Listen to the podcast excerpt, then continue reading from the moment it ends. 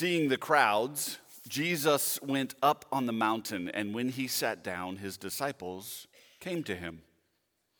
And he opened his mouth and taught them, saying, "Blessed are the poor in spirit, for theirs is the kingdom of heaven. Blessed are those who mourn, for they shall be comforted. Blessed are the meek, for they shall inherit the earth. Blessed are those who hunger and thirst for righteousness, for they shall be satisfied. Blessed are the merciful, for they shall receive mercy. Blessed are the pure in heart, for they shall see God. Blessed are the peacemakers, for they shall be called sons of God. Blessed are those who are persecuted for righteousness' sake, for theirs is the kingdom of heaven. Blessed are you when others revile you and persecute you and utter all kinds of evil against you falsely on my account. Rejoice and be glad, for your reward is great in heaven, for so they persecuted the prophets who were before you." This is the gospel of our Lord. Praise to you, O Christ. Let's pray. Speak, Lord, for we, your servants, are listening. Open us, Lord, to hear your word, to receive it in our ears, in our hearts, in our lives, that we may follow you. Speak, Lord, for we are listening. Amen. Have you ever been talking with someone and maybe they're facing a problem or a challenge, and you begin to offer them some wisdom, some advice, and as you do it, as you're sharing this wisdom with them, you realize that the words are coming out of your mouth, but they're really meant for your ears. Like you're talking to someone else, and you may be helping them, but you're like saying the exact thing that you need to hear. Has that ever happened to you? That's, I think, a little bit of what today is about. Let me let you in on another little secret. Sometimes you all are gracious, and sometimes someone will come up and share with me how touching a sermon was, or it was meaningful, and it was like I was speaking directly to you. And I hope that happens to you every once in a while. But here's the secret.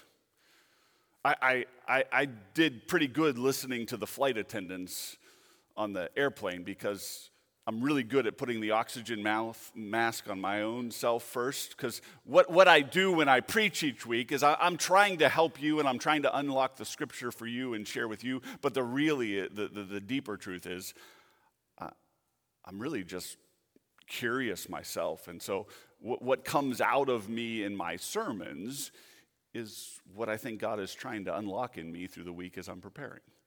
So you're just kind of getting a front row seat into my own head.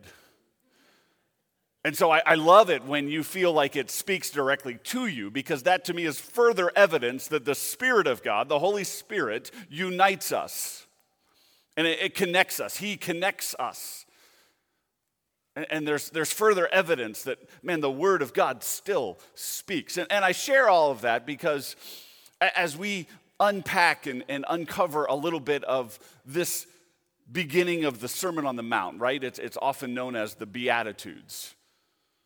And maybe you've heard, I'm sure I've even preached from time to time, that one way to understand the Beatitudes is that these are the be attitudes, right?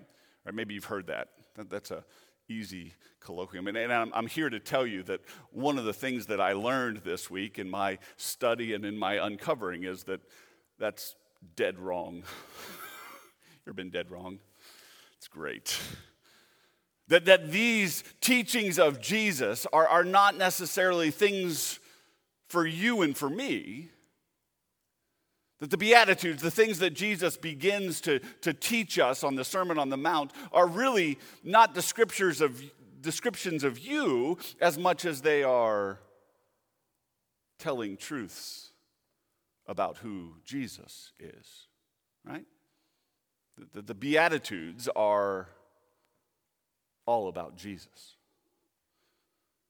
They're all about who Jesus is and what Jesus does and what he experiences and what he accomplishes.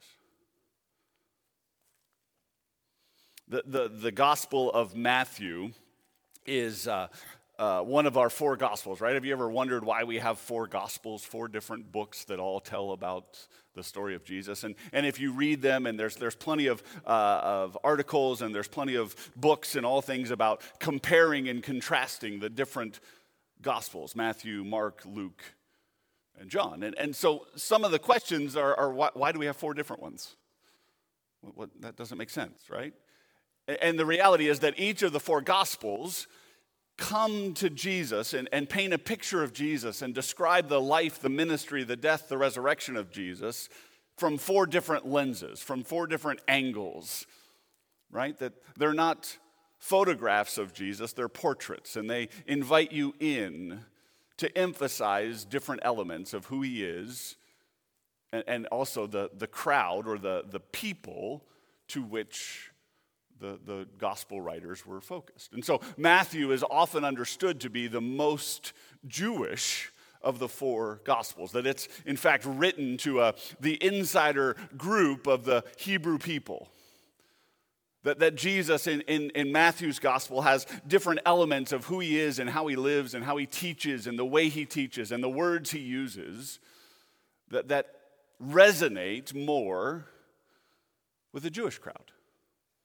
And some of the other Gospels are more Hellenistic. They're more Greek. They're more Gentile-focused.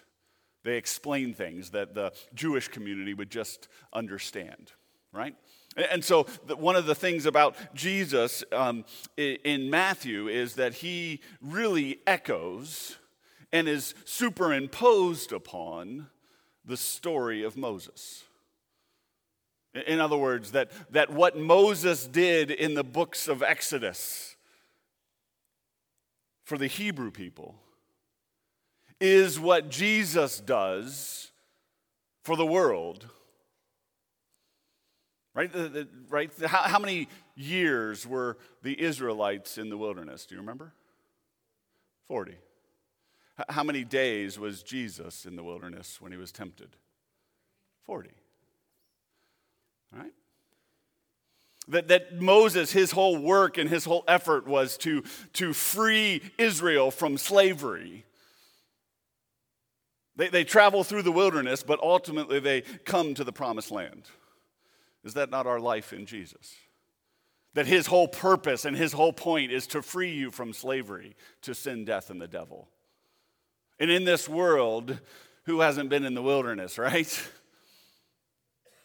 Wandering, confused, lost. Things don't make sense.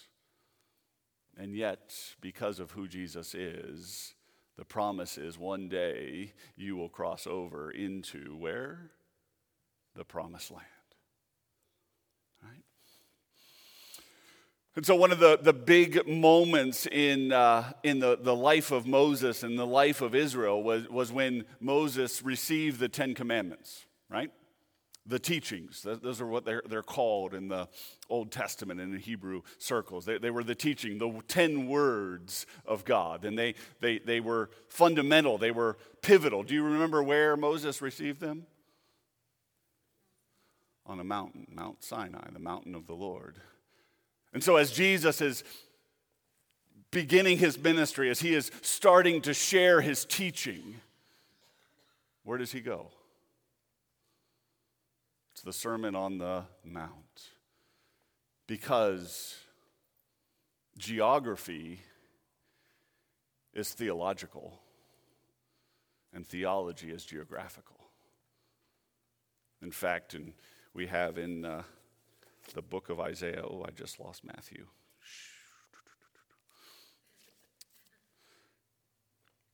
Isaiah 2 says this, It shall come to pass in the latter days. The latter days are the days of the Messiah. When the Messiah comes, in those days, that the mountain of the house of the Lord shall be established as the highest of the mountains, and it shall be lifted up from the hills, and the nations shall flow to it. You see, what God is doing through Moses is establishing that the teaching of God is what draws people to the Lord. And so Jesus comes to the Sermon on the Mount, and he comes up and he is saying, I am the Messiah. The latter days are now here. This is the teaching of God, and it is the highest mountain, and it is the highest teaching. There's power in who Jesus is and what he does. The Beatitudes aren't about what we do, it's about who Jesus is. The word beatitude comes from the Latin word that we have for blessing. That's where that word comes from. And we have these descriptions. Blessed is the one, the poor in spirit. Blessed are those who mourn. Blessed are the meek. Blessed are those who hunger and thirst for righteousness. Blessed are the merciful, the pure in heart, the peacemakers, the persecuted. First and foremost, this is who we see in Jesus, and it is most evidently displayed for us when he hangs on the cross, isn't it? I don't know, for you, and I know for me maybe, that as you read these words and these various parts of the Beatitudes, it's so difficult to not think about how I'm called to live and what I'm called to do. But I want you to, as I read these again, I want you to think of Jesus as he's hanging on the cross and think about what he's enduring, what he's experiencing, about what life has thrown at him, and how Jesus embodies these traits. Blessed is the poor in spirit, the one who's at the end of his rope. Blessed is the one who mourns, who's broken, who's been betrayed, who's been left alone. Blessed are the meek, right? Meek's a word we don't use very often. Sometimes we think about meek as a doormat, right? You know, people that are a doormat, they let people walk all over them. Meek is a better understanding of what's connected to our Micah reading from earlier, that it's about walking humbly with God. Meekness is a trait because it recognizes that you don't need value and worth to come from others because you know who you are and you know what you do and you know what you got. Not in a haughty way, but in a humble way. I mean, isn't that the picture of Jesus? Humble. He didn't belittle himself. He just didn't need you or anybody else to make him feel better about himself because he knew who he was. Do you know who you are? Meek. Blessed are those who hunger and thirst for righteousness.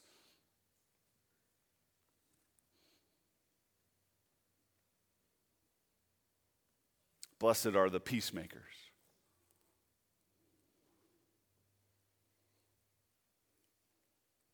Who is Jesus but the one who makes peace for you?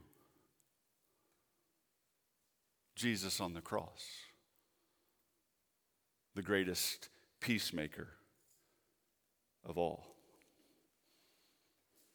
Blessed are you when others revile you and persecute you and utter all kinds of evil against you falsely. This is Jesus, isn't it? This is him on the cross. This is how God works. This is what God is doing at the beginning as he's teaching the great teaching, the teaching that has come to the highest mountain, that all the world will be drawn to him, and the teaching is all about Jesus on the cross for you. You see, the Beatitudes, these blessings, these gifts, are the gifts that Jesus embodies and he brings that gives you what you can't give for yourself. Lord, I need you. Because you and I can't. We can't. We can't. But he already has. And he always does.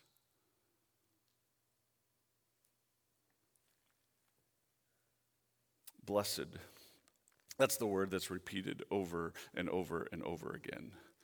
Blessed. Blessing. What's a blessing to you?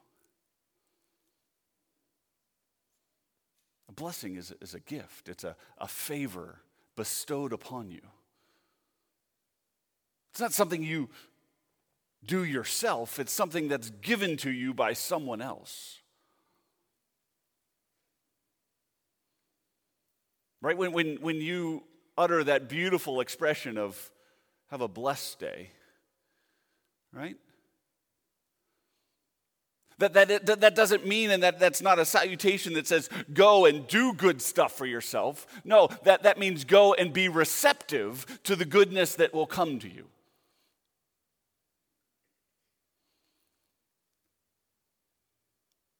But as we sang a little bit ago, what if his blessings come in raindrops? What if those blessings are sleepless nights? What if those blessings are unwanted gifts? You ever get an unwanted gift? Gee, thanks. And sometimes the Lord gives us unwanted gifts. Unwanted circumstances. Unwanted situations, unwanted people in your life, unwanted burdens that you have to carry, unwanted diagnosis.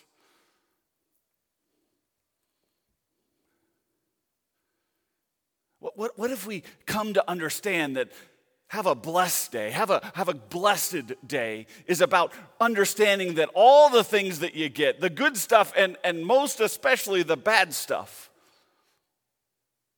man, that the real lesson there is, man, God didn't promise us easy. He doesn't give you what you want.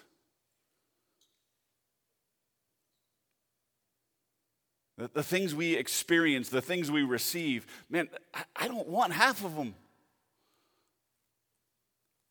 But God uses them, and God orients my mind through the Spirit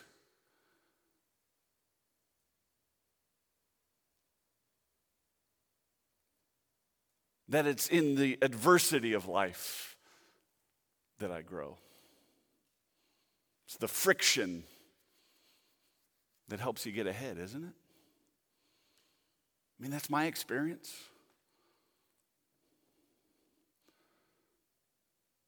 What are the blessings? Well, the Beatitudes are the blessings that God gives you through Jesus on the cross.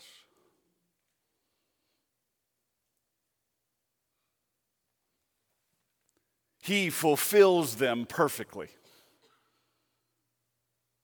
He receives them beautifully.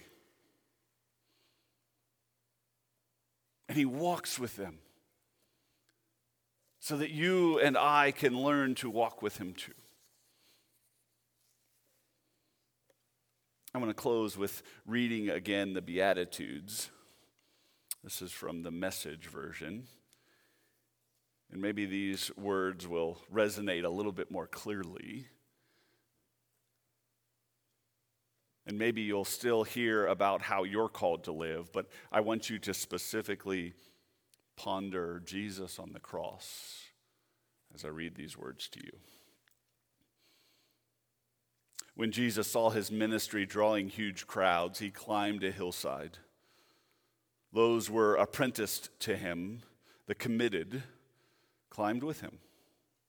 Arriving at a quiet place, he sat down and taught his climbing companions. This is what he said.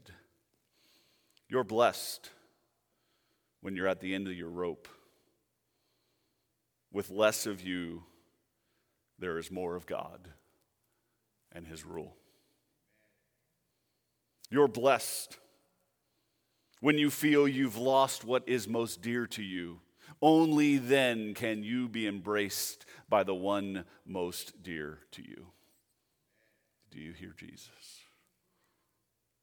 You're blessed when you're content with just who you are, no more, no less.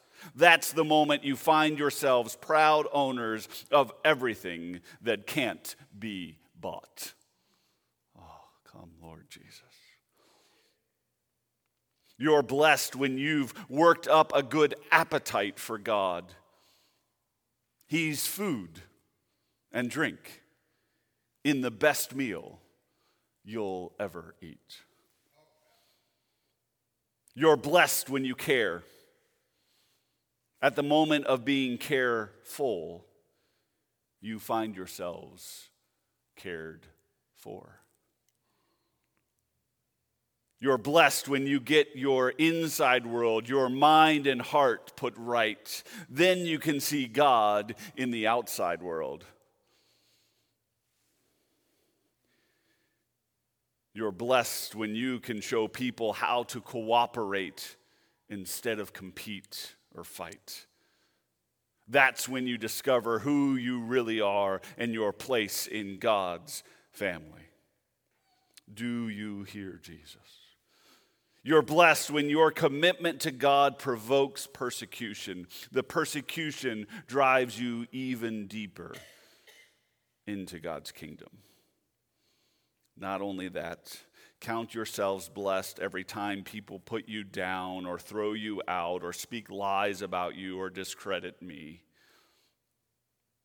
What it means is that the truth is too close for comfort, and they are uncomfortable. You can be glad when that happens. Give a cheer even. For though they don't like it, I do.